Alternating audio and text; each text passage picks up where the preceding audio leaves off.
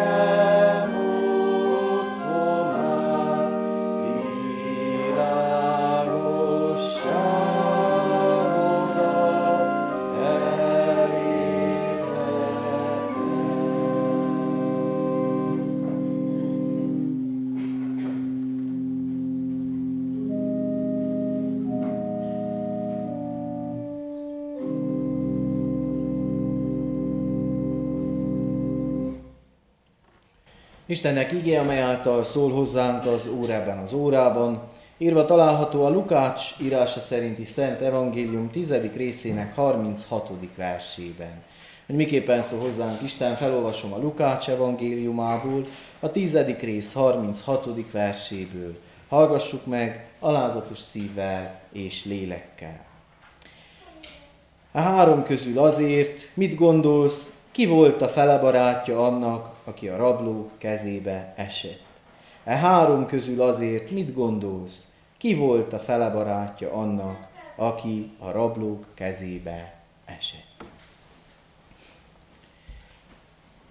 Kedves testvérek, meg vagyok győződve, hogy ezen a héten nagyon sokat hallottak az irgalmas samaritánus példázatáról, hallották a szélét, a visszáját, a fonáját, minden oldalról ki volt már elemezve, hogy ki a samaritánus, ki a rabló kezébe esett ember, stb.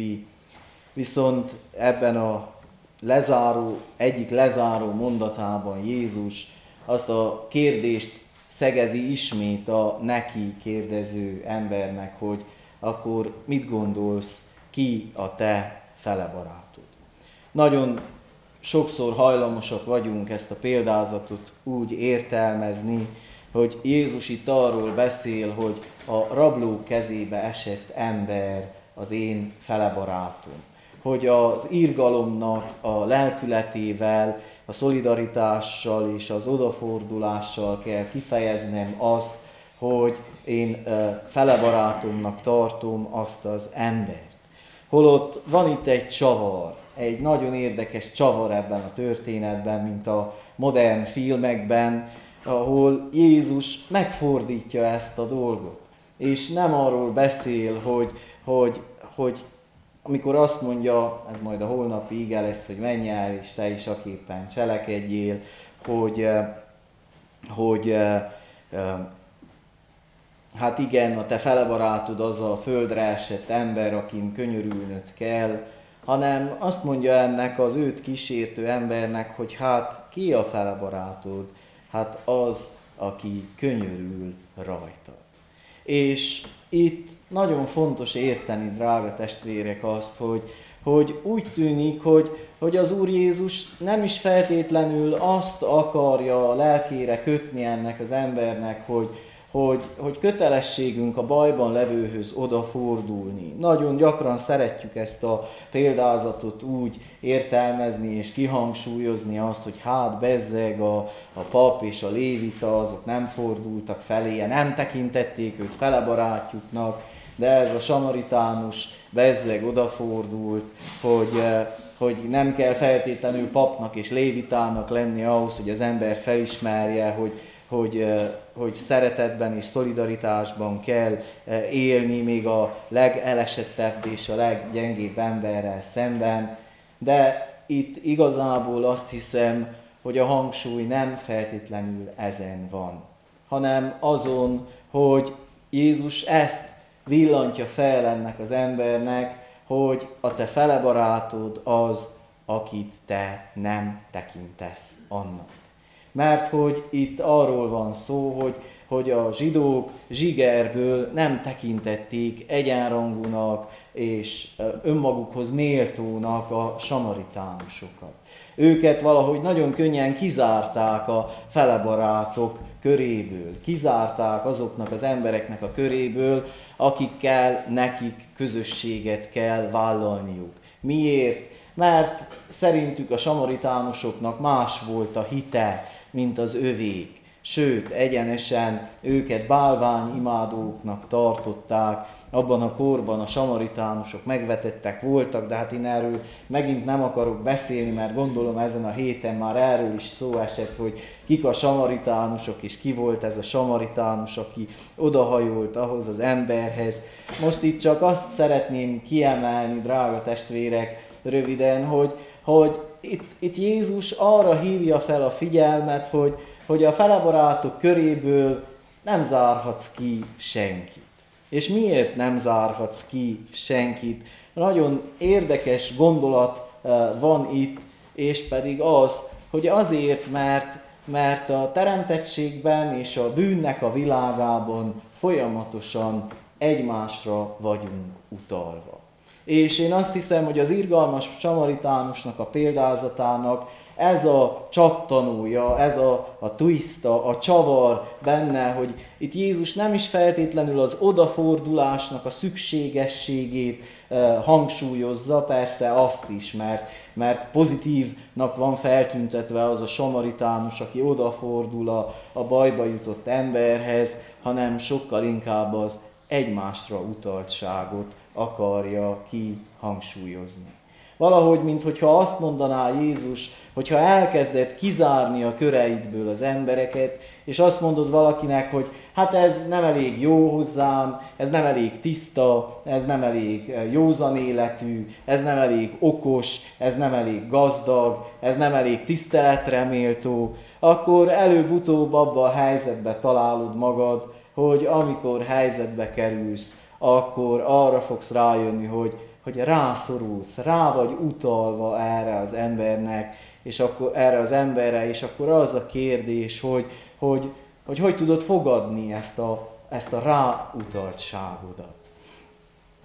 A három embert említ itt Jézus, azt mondja, hogy a három közül szerinted ki volt a leesett, a földre esett embernek a felebarátja, és hát az az igazság, hogyha megkérdeznék tőlünk, hogy, hogy hát van egy tiszteletes úr, van egy gondnok, vagy egy egyházfi, nevezzük annak a lévitát, és van a falu végi alkoholista, akkor kit tartanánk szívesen a felebarátunknak és tiszteletre méltónak. Hát meg vagyunk győződve, hogy nagyon sokan azt mondanák, hogy hát a tiszteletes húsagondok, vagy az egyházfi, hát azok igen. Na de Jani a falu végéről, az a, az a lecsúszott életű, aki örökké a sárban fetreng, naponta kétszer megy haza részegen a kocsmából, hát az azért, azért mégse.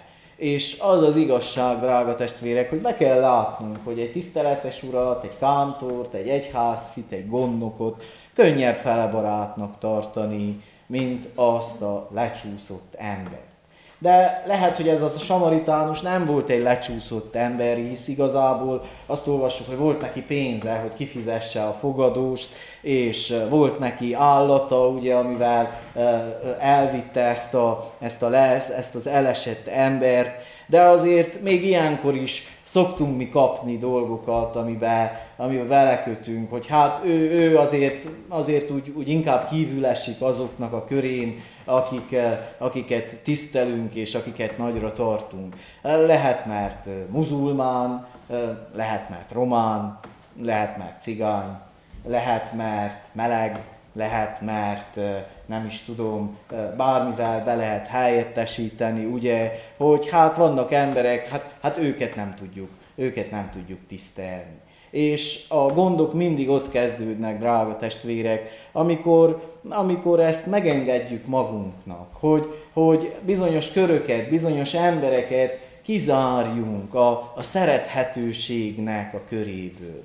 Amikor azt mondjuk, hogy hát őket, őket nem tudjuk szeretni, vagy, vagy ugye elmondta, le is írta az egyik kedves ismerősöm, néprajzkutató Balogh Balázs, hogy amikor Kalotaszegen kutatott, akkor azokban a falvakban, ahol a, ahol a 40-es évek közepén, a második világháború végén a románok lejöttek és, és kifosztották azt a falut, hát azokat a falvakat megvetették ezek a magyar falvak, és azt mondták, hogy abból a faluból, hát abból a faluból még egy disznót se vennék, köszönöm szépen.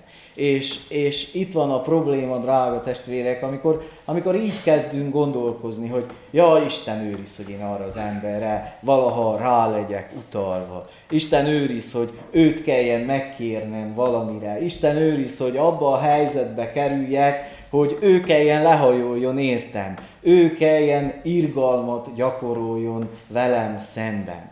Ugye nagy dolog a büszkeség, nagy dolog a, a, az a belső meggyőződés, hogy hát vannak e, e, emberek, akiket én úgymond rangomon alulinak tartok.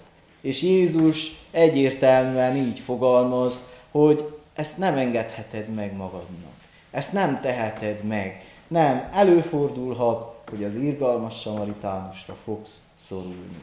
Előfordulhat az, hogy igen, annak az embernek a kegyelmére, az irgalmára és a könyörületére szorulsz, akit te kizártál, akit te megvetsz, akit te magad nem tartasz méltónak a szeretetedre két filmélményem is eszembe jutott, hogy készültem az Isten tiszteletre. Hát az egyik arról szól, hogy van egy nagyon gazdag nő, aki nek van egy bejárónője, amerikai nő persze, és egy mexikói bejárónője van, és hát állandóan szekálja ezt a nőt, mindennel elégedetlen a munkájával, hogy tart rendet a házba, stb.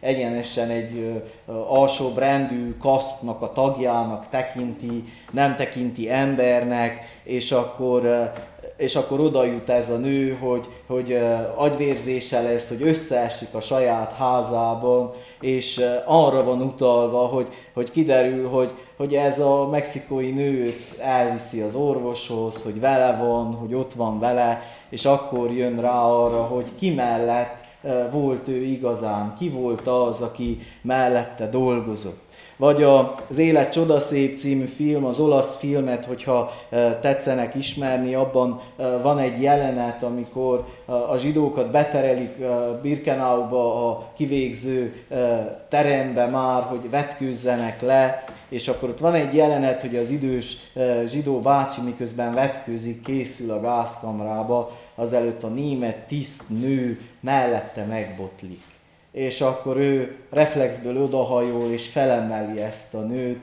és segít neki, megkérdi, hogy jól van, és akkor uh, látjuk azt a, azt a megvetést, amivel odafordul ez a nő uh, irányába vagy a Szolgálólány meséje e, című filmet, hogyha valaki látta, hát abban ugye arról van szó, hogy hát a szolgáló lányok abban a, durva világban, amit leír az a, az a film, hát azok a legmegvetettebb és emberszámban nem vett rabszolgák voltak, és hát e, rengeteg borsot törölnek a szolgálólánynak az óra alá az életében, hát még ez így enyhe kifejezés, tehát egyenesen gyötri és kinozza ezt a nőt, de aztán ö, oda kerülnek egy olyan helyzetbe, hogy a, a, a, a a főnök asszony úgy mond, a, a, az éppen szülnie kell, és nincsen mellette senki, és hogyha nem segíti ez a nő világra a gyermekét, akkor ott halt volna meg, és akkor, és persze a, a dolog pikantériája az, hogy,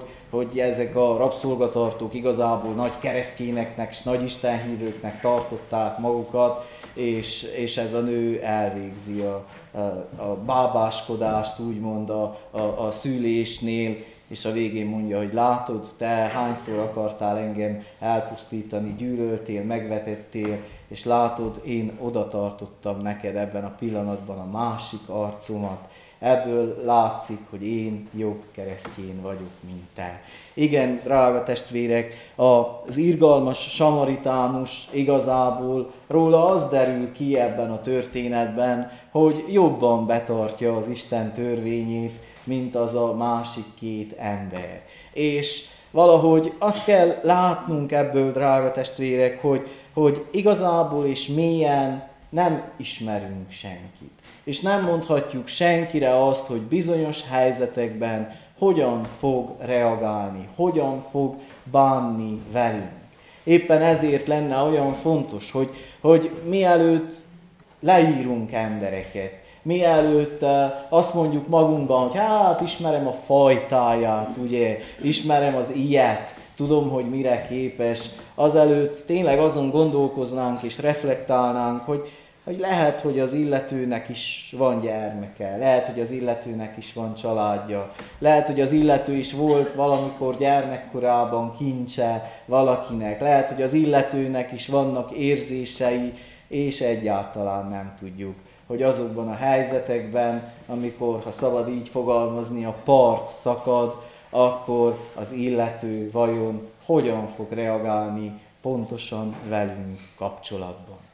Tehát a, mikor Jézus arról beszél, ugye kérdezi az írástudó, hogy de ki az én felebarátom, akkor Jézus azt mondja, hogy, hogy mindenki, és ez nem csak azt jelenti, hogy mindenki a te felebarátod, hogy mindenkivel szemben oda kell fordulj és le kell hajolj hozzá, hanem úgy számolj ember, hogy mindenkinek a szeretetére rá vagy utalva.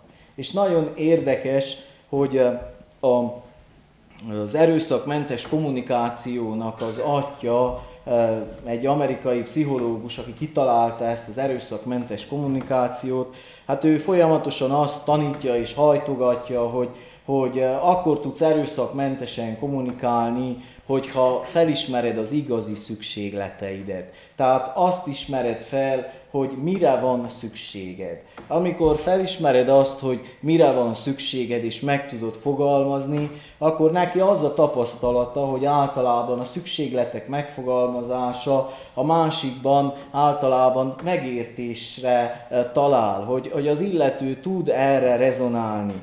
És el is mond egy eh, példát, amit, eh, ahol ő közvetített az erőszakmentes kommunikációval, hogy elment egy afrikai eh, országba, ahol törzsi háborúk voltak. És két törzs között kellett közvetítenie, akik, akik hát azelőtt egymást ölték, és ott kellett üljön az egyik katona és a másik áldozatnak a, az apja, és, és úgy kezdődött ez, a, ez az egyeztetés, vagy ez a békítés, hogy egymásnak ordítottak, hogy, hogy te megölted az én fiamat, meg a másik visszaválaszolt, hogy igen, de ti el akartátok venni a földünket, és akkor kérdezte ez a pszichológus, aki közvetített, hogy jó, de mondjátok meg őszintén, hogy, hogy mind a kettőtöknek itt ebben a helyzetben mire van szükségetek.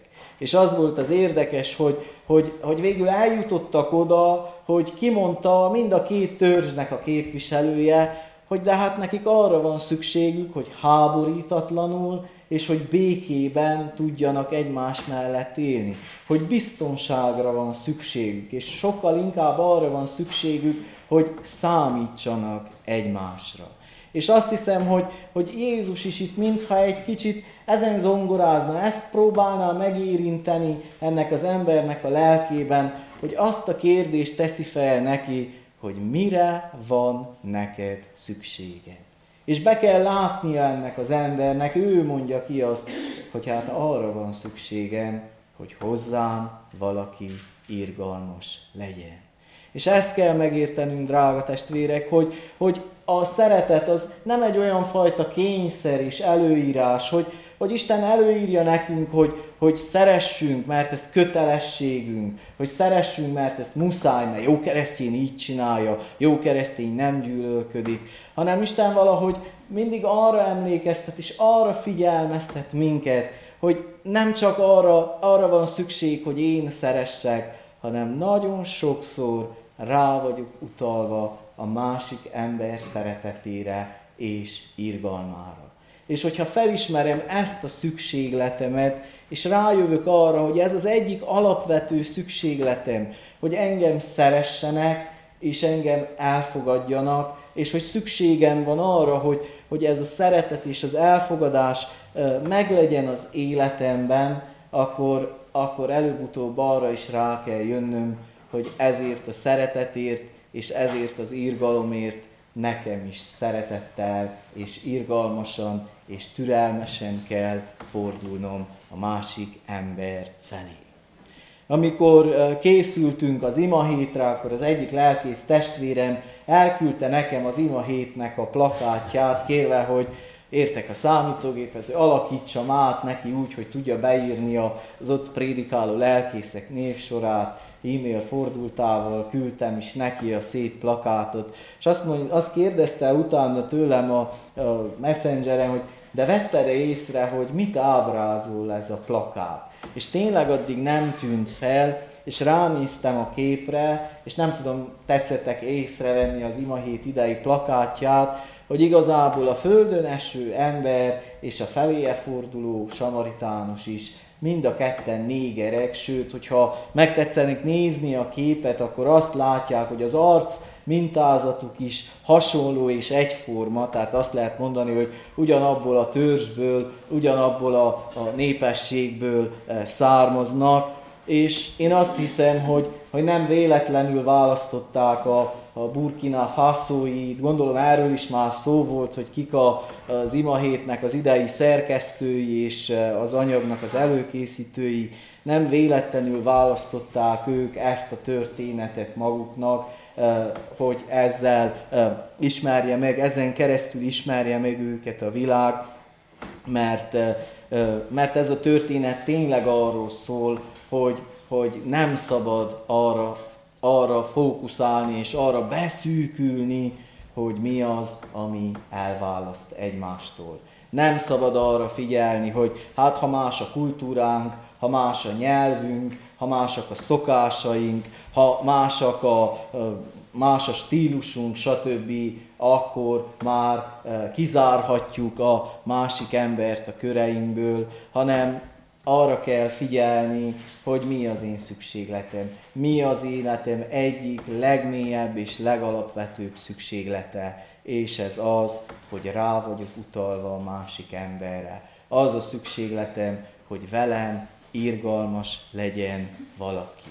És igen, drága testvérek, érdemes gondolkozni azon, hogy kit zárok ki az életemből. Ki az, akiről úgy gondolom, hogy ez nem elég jó hozzám.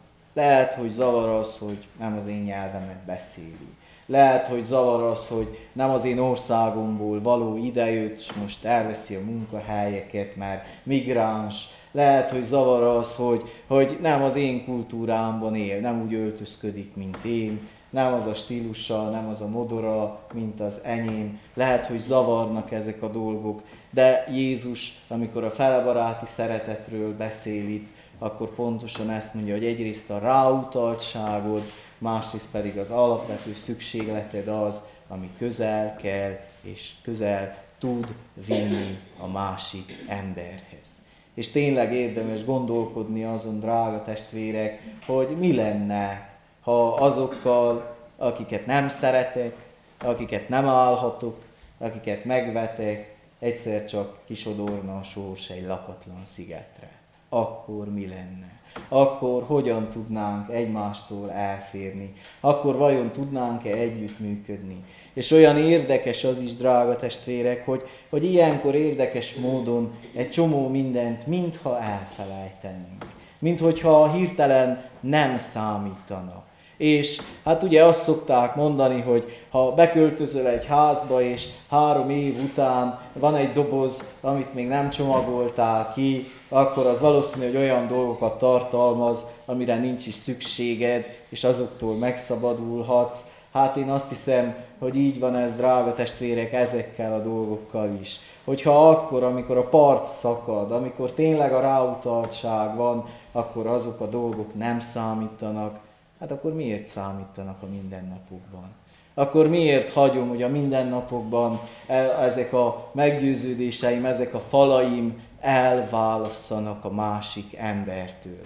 Azt hiszem, így lehet értelmezni azt, hogy, hogy, e, hogy ki Jézusnak a válaszát, ugye, hogy szerinted ki ennek az embernek a fele, vagy Jézusnak a kérdését, hogy ki ennek az embernek a fele barátja, és persze én most nem fogok belemenni a holnapi textusba, hogy menj el, és te is eképpen cselekedjél, majd kifejti az utánam következő, de hát ott van Jézusnak ez a bátorítása, menj el, és eképpen cselekedjél. Amen. Imádkozzunk, testvérek! Szerető Istenünk, mennyei édesatyánk, köszönjük, hogy, hogy úgy teremtettél ebbe a világba, hogy, hogy testvéreket, hogy embertársakat adtál. Köszönjük, hogy nem úgy teremtettél bennünket, hogy, hogy egyedül csak magunknak kell boldogulnunk. Köszönjük, hogy nem úgy kell léteznünk ebben a világban, hogy teljes mértékben és kizárólagosan csak magunkra vagyunk utalva, és hogy nem számíthatunk senkire, hanem köszönjük azt, hogy amikor eljön az ideje, akkor akkor elő szokott jönni, és, és meg szokott mutatkozni a testvéri szeretet köztünk emberek között. Bevalljuk neked, Istenünk, bevalljuk előtted, hogy, hogy mi sokszor annyi válaszfalat, annyi határt, annyi kerítést építünk magunknak, amivel elválasszuk magunkat a másik embertől. Hogy annyi olyan kevés ember van, akit igazán jónak és igazán méltónak tartunk arra, hogy beengedjük az életünkbe, vagy hogy rábízzuk magunkat, rábízzuk a szükségleteinket, és bevalljuk előtted Istenünk, hogy nagyon sok ezek közül olyan, olyan erőltetett, olyan felépített, olyan csinált dolog, Szeretnénk, hogyha a Szentlélek által lenne ez a látásunk, Istenünk, hogy meglássuk a mellettünk levő emberben, akárki is legyen az, hogy mik azok a, az értékek, mik azok a dolgok, amik igazán összekapcsolnak bennünket. És szeretnénk, hogyha lenne annyi bölcsességünk, Istenünk, hogy felismerjük az igazi és alapvető szükségletünket. Köszönjük, szerető Istenünk, hogy Te Jézus Krisztusban pontosan megmutattad nekünk azt, hogy, hogy mekkora írgalomra szorulunk, és köszönjük, hogy Jézus írgalmában lehajolt hozzánk, lehajolt hozzánk földre esettekhez, és szeretnénk, hogyha lenne annyi bölcsességünk, hogy látnánk azt, hogy egész életünkben igazából írgalomra szorulunk, igazából arra szorulunk, hogy, hogy hozzánk kegyelmesek legyenek, hozzánk irgalmasok legyenek. Szerető Istenünk, imádkozunk most, annyi mindenért és mindenkiért. Imádkozunk azért az afrikai országért, akik, akik től ez az imaheti program származik, hisz jól tudjuk, milyen instabil, milyen robbanékony azokban az országokban a hangulat, milyen szomorú az, amikor gyermekek nem járhatnak iskolában, mikor e, emberek nem kaphatnak kórházi ellátást, amikor nincsen közbiztonság, amikor a keresztény papokat elrabolják és templomokat bezárják, imádkozunk azokért a közösségekért, Istenünk. Imádkozunk azért, hogy azok a szemben álló felek jussanak el erőszakmentesen a békességnek az útjára. Imádkozunk a gyülekezetünkért. Kérünk téged, áld meg ezt a közösséget. Ne engedd, hogy a magunkat különnek gondolás és a széthúzás szétrombolja református közösségeinket és imádkozunk Istenünk magunkért és családjainkért. Kérünk téged, adj áldást a családokban, adj békességet, és adjad ennek az egymásra utaltságnak a, a, a tudatát, és adjad azt, hogy, hogy boldogan fogadják el a családok, hogy összetartoznak, és hogy egymásra vannak utalva, és kérünk téged, szerető Istenünk, légy azokkal, akiknek olyan nagy szükségük van a segítségedre, az árvákkal, a betegekkel, a nyomorultakkal, a hajléktalanokkal, a lecsúszott életűekkel, a tönkrement idegrendszerűekkel, az elfáradtakkal, a depressziósokkal és a betegekkel, mindazokkal, akik valami nagy nyomorúságot hordoznak, és kérünk téged, áld meg azokat, akiket nagyon szeretünk, áld meg azokat, akik minket szeretnek, és áld meg mindjájunkat, életeinket. Amen.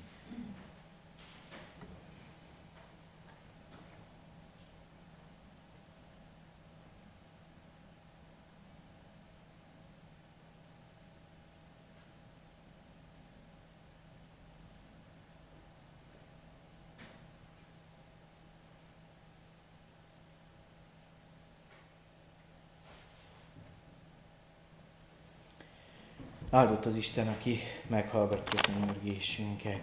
Az Úr Jézus Krisztustól tanult imádságot, imádkozzunk együtt. Mi, Atyánk, aki a mennyekben vagy, szenteltessék meg a Te neved. Jöjjön el a Te országod, legyen meg a Te akaratod, amint a mennyben, úgy a földön is.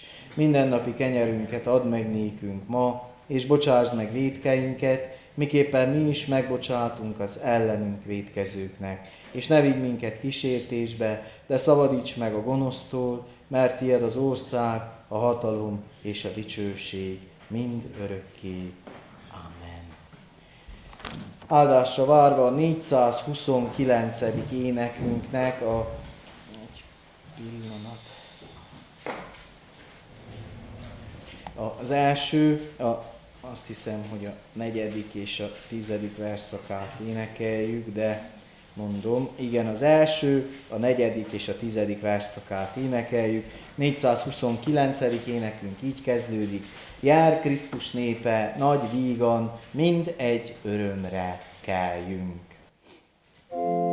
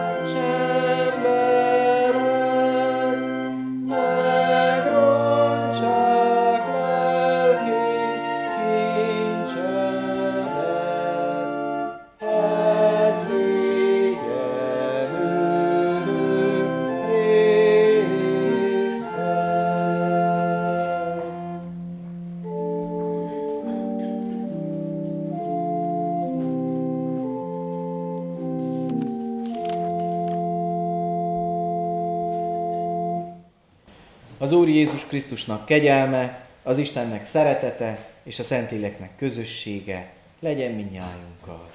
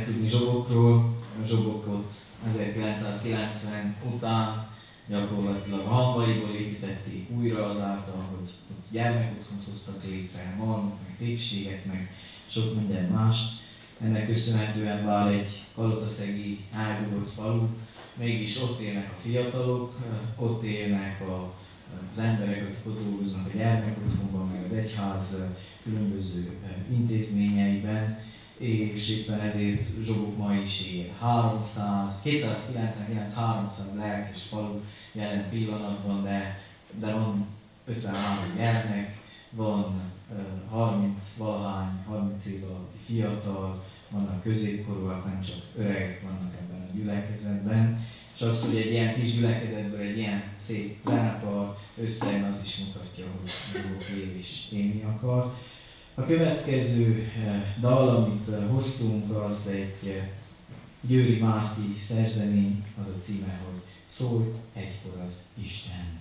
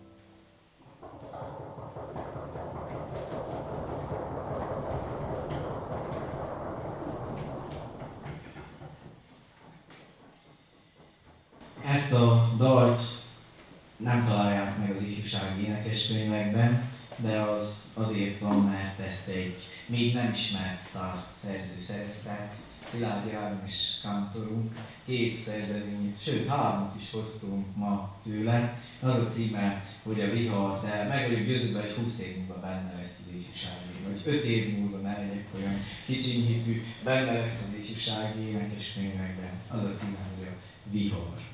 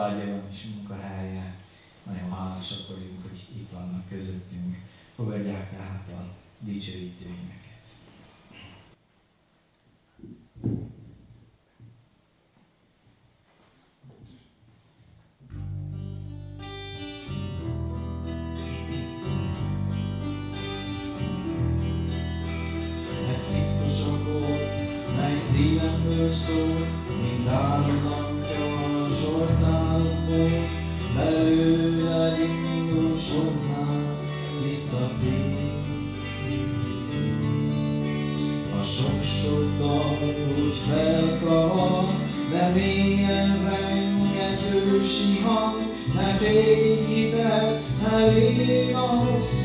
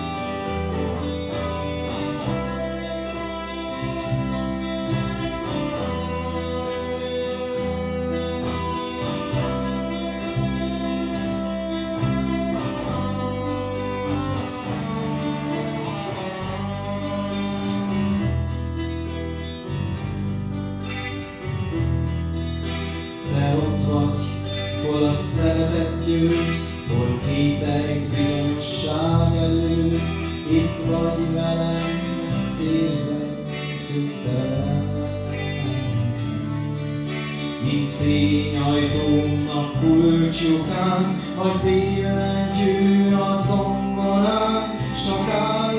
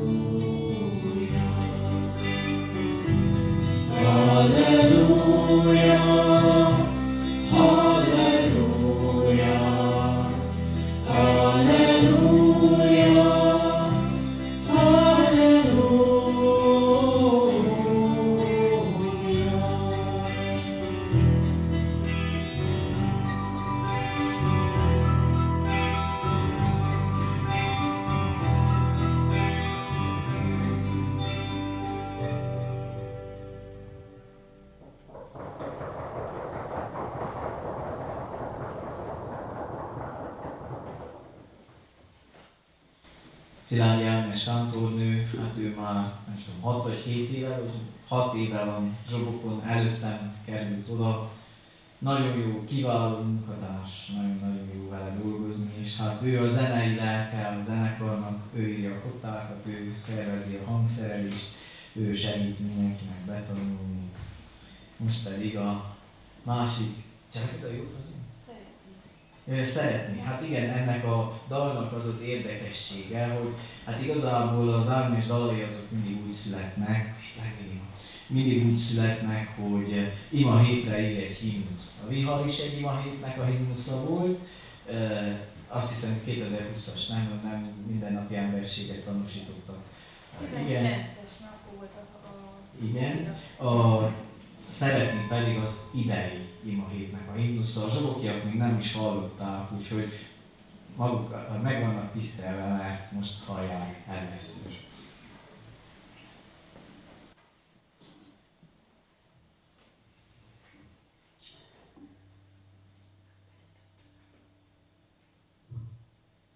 Ismerni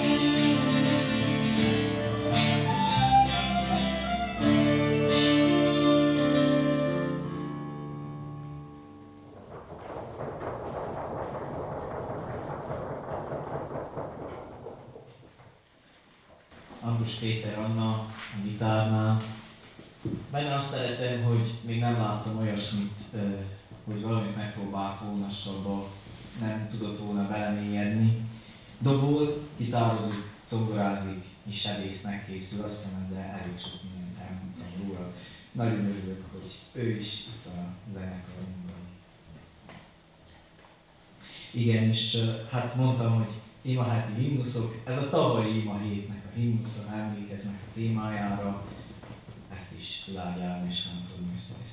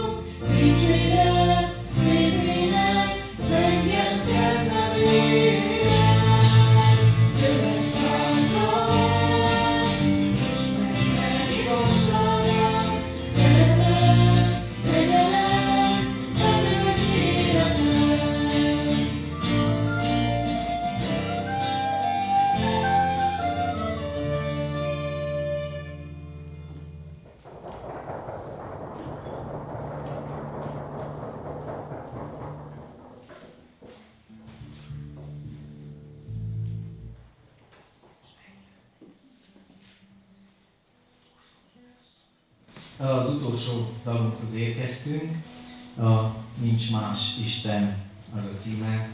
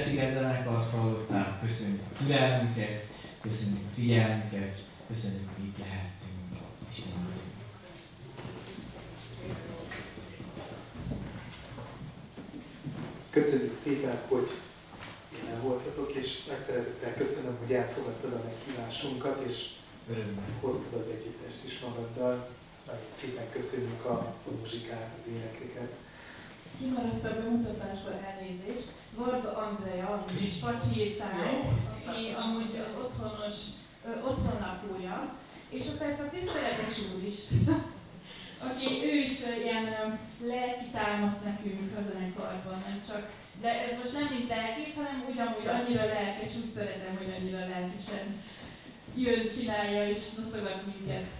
Most nem azért mentsem a helyzetet, de még az is a fejembe volt, hogy mit mondok, csak a lampalásztor elfelejtettem.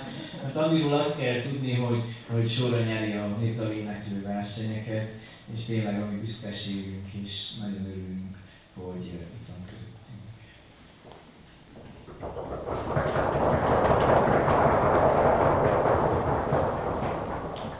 Köszönjük szépen, jó volt hallgatni az együttest. Azért is, mert azért nem semmi dolog, hogy ennyi ember összegyűl időről időre, és törekszik arra, hogy együtt zenéljen, törekszik az összhangra, és törekszik arra, hogy, hogy amit, amit eljátszhatnak, az valóban megérítse az embernek a lelkét.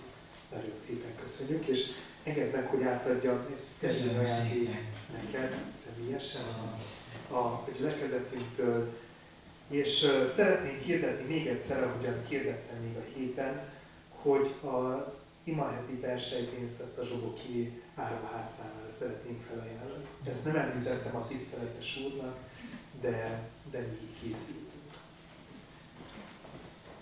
Köszönjük szépen ezt, ha megengedik még egy mondatot, ez most nagyon jól jön, mert eh, hát mi 2020-ban elkezdtük a családtípus otthonaink építését, és hát úgy meg rágultak az építőanyagok, hogy a tavaly a román állam azt mondta, hogy 85%-át állja, a többit eh, eh, álljuk mi.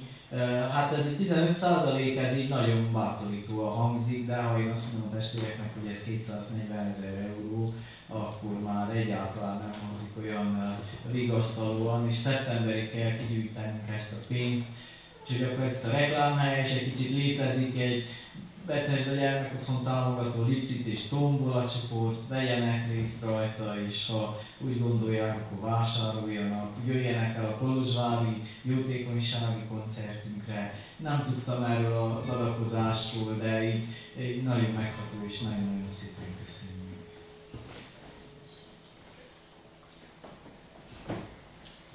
Szép estét kívánok mindenkinek, és nagy szeretettel várjuk Önöket a holnapi úrvacsorás Isten tiszteletünkre az ima.